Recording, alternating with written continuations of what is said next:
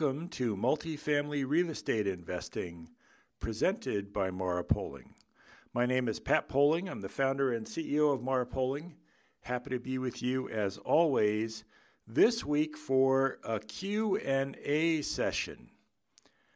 Throughout the year, we get lots and lots of questions, which I am happy to respond to individually, and we gather them up and every now and then do a Q&A and today we have one, two, three, four, five, six questions we're going to deal with. So let's dive in. If you have a question about any of the answers I am providing today, feel free to shoot me an email, pat at marapoling.com. And please do not forget that on January 7th, we will be hosting our annual State of the Multifamily Marketplace 2021. It is a live webinar. If you are registered, you'll not only be able to attend the live session, but you'll also, regardless of whether you attend or not, receive a copy of the slide deck and a link to the recording prior to it going live on marapoling.com. Please go visit the Learning Center, click on webinars, and register for the State of the Multifamily uh, Market 2021. Okay, so let's get to the questions. The first question uh, is a recent one, and that is why not Class C?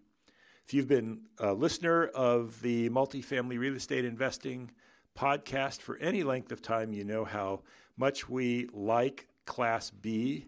We refer to it as the Goldilocks class. There's lots and lots of reasons we enjoy the safety, security, stability of Class B multifamily. That has absolutely shown itself during 2020 as the multifamily marketplace has been a stable place to invest, more stable, more so in the Class B space. And Class A's are performing well. Rents have moved up a little bit in Class C's, and occupancy is pretty strong right now. Now, Class C also does have some bad debt issues associated with its tenancies, but in general, it's not performing poorly right now. So it's a good question. Why not invest in Class Cs? During a recession, during a downturn, during an economic slowdown, whatever term you want to use for this space that we're in right now, the market would absolutely shift away from the balance of a B with some many some money that could be made in A's and some money that could be made in C's. It's going to shift a little so that B's are still a solid investment, but that tail shrinks on the A side and gets bigger on the C side. And that makes a lot of sense, right? People are looking for value uh, I need to make a dollar stretch a little further. The same reason that A tenants have moved into our B properties, there's probably some of our B tenants that have either decided not to renew or possibly couldn't simply couldn't afford to stay and they moved out and moved to a, a C asset. So why not invest in a C?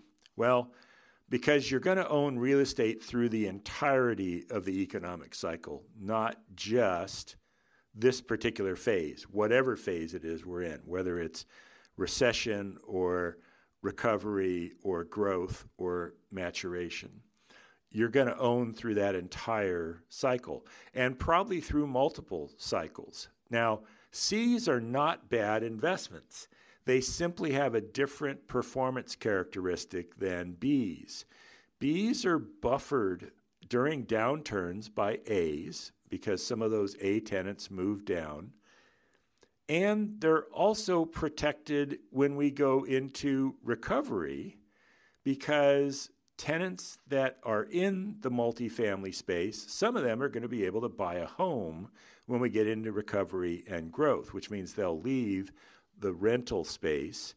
And when they do that, there's also C's, C tenants that are going to want a better school, a safer neighborhood, more space, green belt, whatever it might happen to be, they're going to move in behind them in the B space. So B's absolutely will feel some of the up and down, the tugging of what goes on throughout the economic cycle, but they're in a spike, right? Whereas a C, as we move into growth, a C may struggle to find quality uh, tenants and to manage rents as opposed to uh, Bs and as opposed to As. As may flourish when we get into that space. So, nothing wrong with Cs, nothing wrong with As. That's not where our focus is. And we think if you're looking for security and stability, that multifamily absolutely checks the box. B is kind of like a double check in our mind. Okay, what if 1031 goes away? So I had a, uh, a client, this was one of our investors, asked me this question um, a couple months ago prior to the election. Hey, if the election turns out like X, do you think 1031s would go away? And if they did, what would we do? So the answer I gave that individual was no, I don't think 1031s are at risk of going away, although you never can tell what the future may hold. But I don't believe that's a likelihood that has uh, any high degree of probability associated with it. And I believe that for a variety of reasons, not the least of which is uh, 1031 is one of the ways as a collective, as a society, that we support investments in real estate. And investments in real estate benefit all of us because all of the commercial property, whether it's offices or industrial properties or retail space or multifamily, all of those areas benefit from these uh, elements in the tax code, and those benefits allow us to have more reasonable rental rates. And those more reasonable rental rates are of benefit to society as a whole. So if we get rid of some significant element of the tax code, there's a potential ripple effect back that ultimately has a negative impact on the economy. So that's my personal opinion about it. Obviously, you could argue uh, a whole bunch of different ways uh, about 1031s. But what's more important is the second half of that person's question, which was, what would you do if they went away? Well, if 1031s go away, there are other vehicles that you can use to defer the tax exposure that's out there. And uh, one of those is opportunity zones, right? The, the idea behind an opportunity zone is the government saying if you invest here, then we'll allow you to take that gain that you have and uh, either reduce it or potentially eliminate the tax liability associated with it. Now, I don't know much more about opportunity zones than that, and here's the reason why. By definition, an opportunity zone is not an area where you have a secure, stable marketplace, where you have a local economy that is healthier than the, the regional, statewide, or national economies. And those are factors that we look at in terms of reducing risk in the investment space. So, if the incentive is to go invest in areas that are economically challenged, well, then this might be an appropriate reward in addition to a higher return than what we might see in a more secure and stable space. But it's completely out of phase with the kind of investment that we would make. So we don't look at opportunity zones. You may, with some of the dollars you have in your personal investment portfolio, take some of those dollars that are a little more towards the speculative end of your spectrum and invest them in investments that involve opportunity zones. There's also a whole bunch of other rules around opportunity zones, and as I said, we're not involved. So that's one way you could deal with the fact that um, a, not having a 1031 could expose you to tax down the road. Another actually leads right into another question that uh, we've been asked. Uh, and again, this is from a uh, an individual that actually we've worked with for quite a few years now that owns uh, a portfolio of assets. And, and the question was really why a 1031? Why not just refinance the asset uh, or put supplemental debt on it and use that as a way to take out the lazy equity? And so that's an absolute answer to the question of what would you do if a 1031 went away? You could move to a strategy that says when we get to that point that we have lazy equity, uh, and of some significance, right? Not a dollar, but a significant percentage. Not 3%, not 5%, but probably 10, 15, 20%, something in that range, maybe even more. Uh, that you could use a combination of either supplemental debt, so think second mortgage, or new debt, so pay off the existing debt and put new debt in place, in which you would borrow out not only the amount to pay off and retire the existing loan, but additional funds beyond that. And that additional amount would represent a portion of the lazy equity in the asset that is built up. And you could get that working somewhere else, put it into another property, put it into improvements, uh, it, it simply bank it, right? Take it, put it in a, T bond, uh, you know, something else. Um, but you would be able to free that uh, that those funds up. So, what's the difference between executing a 1031 and using this refinance strategy? If I refinance a property, well, I could hold the asset not just five years, but I could hold it 10 years, 15 years, 20 years, 25 years, 30 years. And during that entire time frame, I'm not paying any tax on the increase in the value of the asset. And yet, I might every five years refinance the asset and pull that lazy equity out so that I am continually accessing the equity that's in the asset and I'm able to put that money to work if I did a 1031, I'd put that money to work in a new asset. I could do the same here. I could borrow that money out and go buy another property and do it again and do it again and do it again and build myself a portfolio in that manner. That's absolutely a good strategy to use. Uh, it's one that uh, we're quite familiar with. And if 1031s magically disappeared, that would be one of the tools in our toolkit that we would look at all right, so if that's a possibility, why don't we just do that? Why, why are we doing 1031s? 1031s take time and energy. Uh, it costs money to sell an asset, it costs money to buy an asset. Why are we doing all that?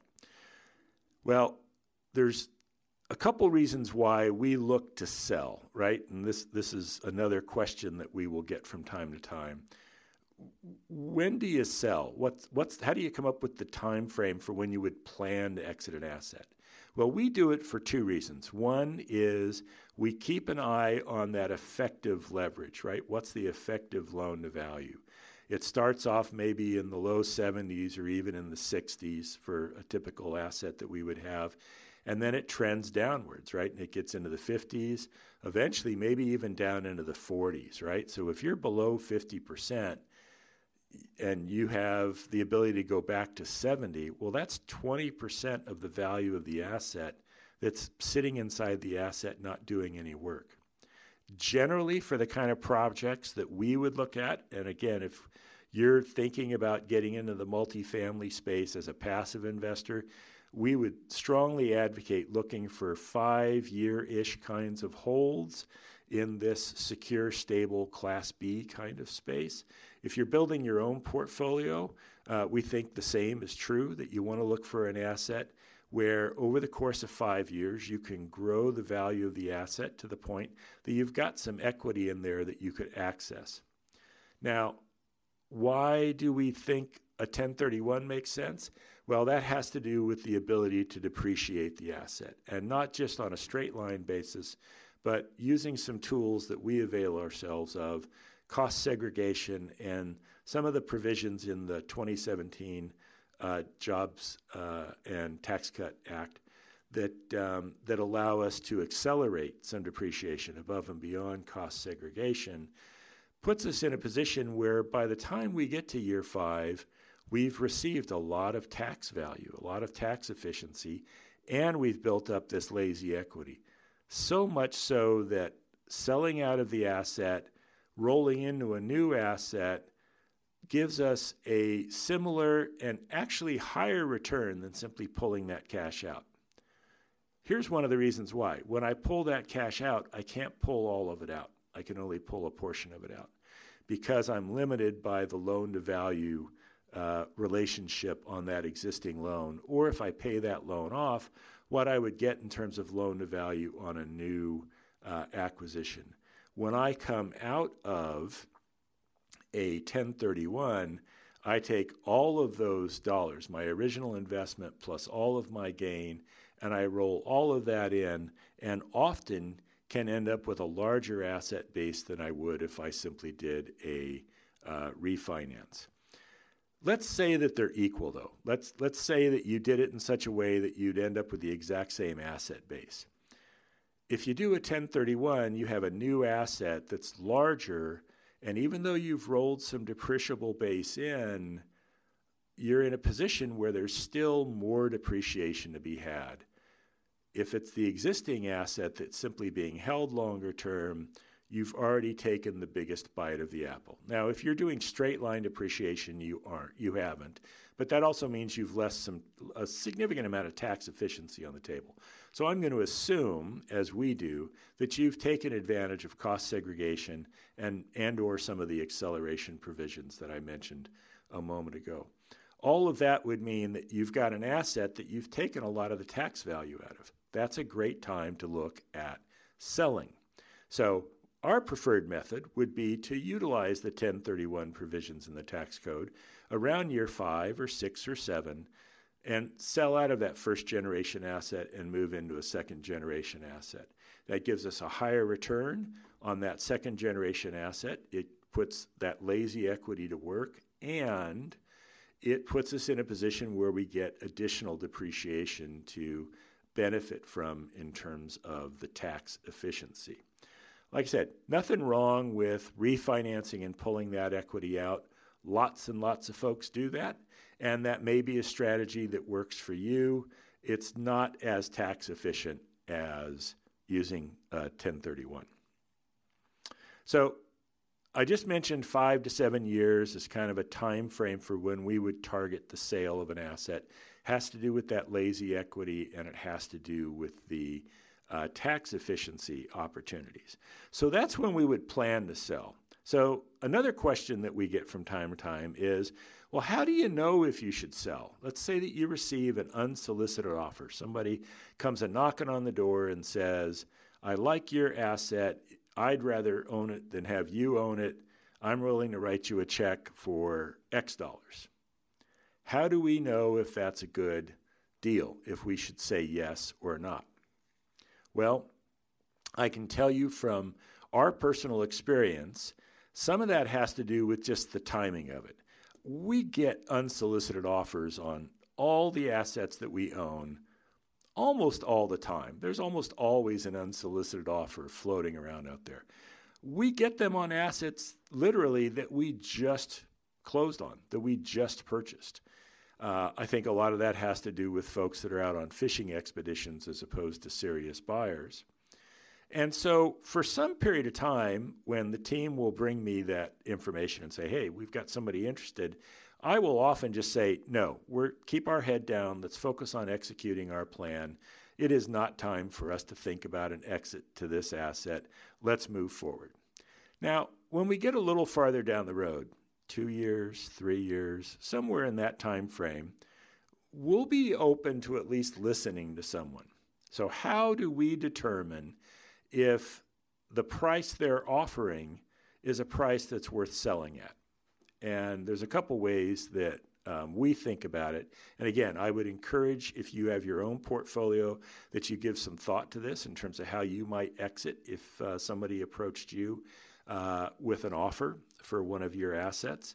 And conversely, if you are a passive investor, uh, this might be a conversation you'd have with your sponsor in terms of so, how might we exit early, and how would you give some thought to that so that you can optimize the value that I would receive uh, as an investor in your uh, project? And that's absolutely a conversation that we have with um, with our members.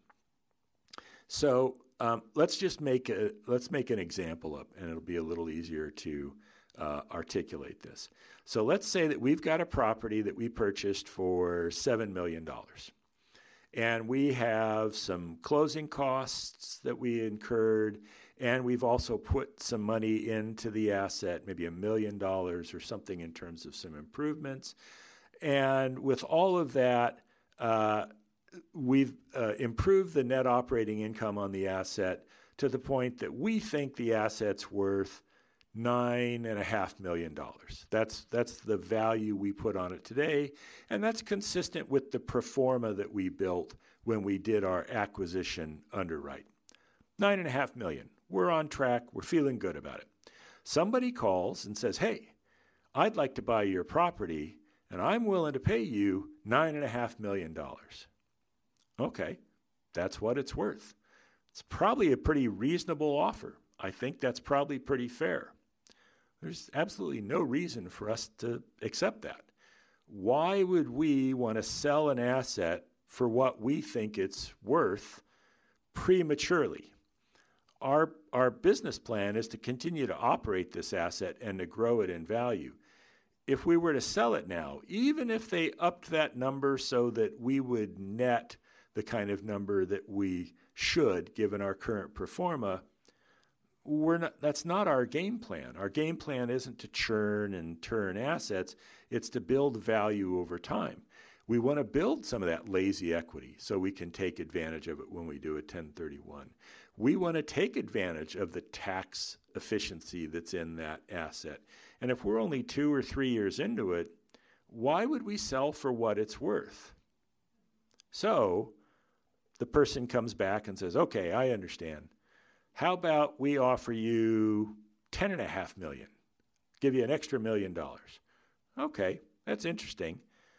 How how can I evaluate that? Right? I if I think it's worth nine and a half right now, and somebody has offered ten and a half, how can I evaluate if that extra million dollars is enough? Well, we have a pretty simple tool we go back and grab our pro forma. Remember, I said we're performing pretty much in line with the pro forma. So our original underwrite is holding steady, which is actually really good performance after two years. There's almost always some deviation, uh, some performance higher, some lower. Uh, if it if it averages out to being on plan, that's that's good. We're happy about that we take a look at that pro forma, and we're going to look at well what's the value that we forecast for the end of year three, the end of year four, the end of year five.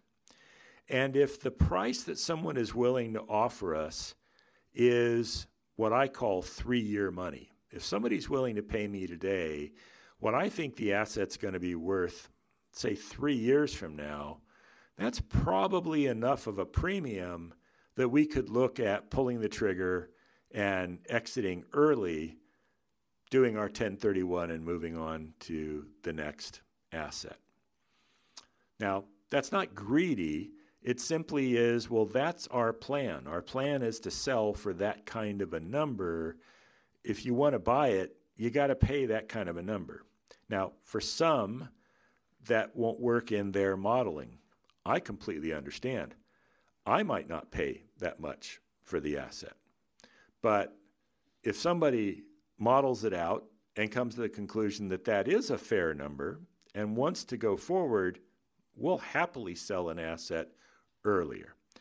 And that happens in our experience about half the time. Uh, it is less likely that we get through the full hold period before we sell. Two years, three years, four years, a very common time frame. And that has probably more to do with the conservative nature of our modeling and the execution of our plans than it does with, uh, you know, kind of where the market is. Uh, we're looking for assets where we can reduce the downside risk. By definition, if you reduce downside risk, you're going to increase the likelihood of positive events. So, again, for those of you building your own portfolios or those of you investing passively, uh, it's a misnomer to think low risk, low returns. Uh, you can invest with modest risk and still see good returns because that risk component simply means you're having a higher likelihood of positive events occurring. Okay, so we absolutely can sell earlier than our plan. We're also really comfortable just sticking with our plan, five to seven years. If when it comes time to do a 1031, the market condition just isn't right for some reason, and I would have a hard time right now describing what those conditions might be, but let's just assume we get to that five to seven year window and it just doesn't make sense selling. Well, then we can do that refi strategy, right? Um, we could refinance and hold on to the property for another five years or so. In many instances, our our properties are structured with longer term debt, so we don't need to refinance. We'd actually simply put a supplemental loan on to take that lazy equity out, and we'd hang on to it, right? So we, we give ourselves lots of options. Options are important. Um, as, as you'll learn, and again, quick little commercial for our State of the Multifamily Marketplace 2021 on January 7th. As you'll learn in that session, our crystal ball is foggy and cracked and every bit as out of whack as everybody else's. We will share some really good data that we have uh, access to that we think helps paint a picture for next year, but nobody knows what next year looks like. And if you don't know what 2021 looks like, how on earth can we know with any degree of certainty what 2024 or 2025 looks like? So, structuring asset acquisitions with options in them where we have a lot of flexibility those are good things to do, and that's something that we absolutely would look at. The last question I want to make sure that I have some time to get to is again a recent question. So, uh, some of you, because uh, I got this from a few of you, some of you have seen some of the recent announcements and articles that the SEC has adopted an expanded definition for an accredited investor. Uh, and if you if you aren't familiar with that term, an accredited investor is an investor that, in the eyes of the SEC, has sufficient capability to understand the types of investments, these alternative real estate investments, uh, that we offer and that other sponsors like us offer, uh, and make a informed decision as to whether or not they should uh, invest. Uh, the accredited investor provision is a protection. It's a way that the SEC helps protect to make sure that individuals that don't have the skill set today, and it is a timing issue, right? It's as of the day, uh, that don't have the skill set to necessarily fully engage in the decision making process, that they're simply precluded. Now, uh, I always forget what they're called, the little, I think, Venn diagrams, right? So the, the universe of accredited investors and the universe of investors that understand the investments do intersect. And there are absolutely a very large number of investors that are deemed accredited that absolutely have the ability and do understand these kinds of investments, the risks that are involved, the return waterfalls, all the things that go into them. However, they don't overlap completely. There are investors out there who fully understand and comprehend how all of this works, but they're not accredited. And the SEC understands that. And so the SEC revised the definition of an accredited investor in order to allow more individuals to participate in the process. Now, the manner in which they did that was to include some professional classifications that individuals may have. And the easiest way for me to help you with that whole process is actually to engage with you individually about your particular background and to help you go through the accreditation process. We work with folks every week that call and say, I'm interested in what's going on in this space.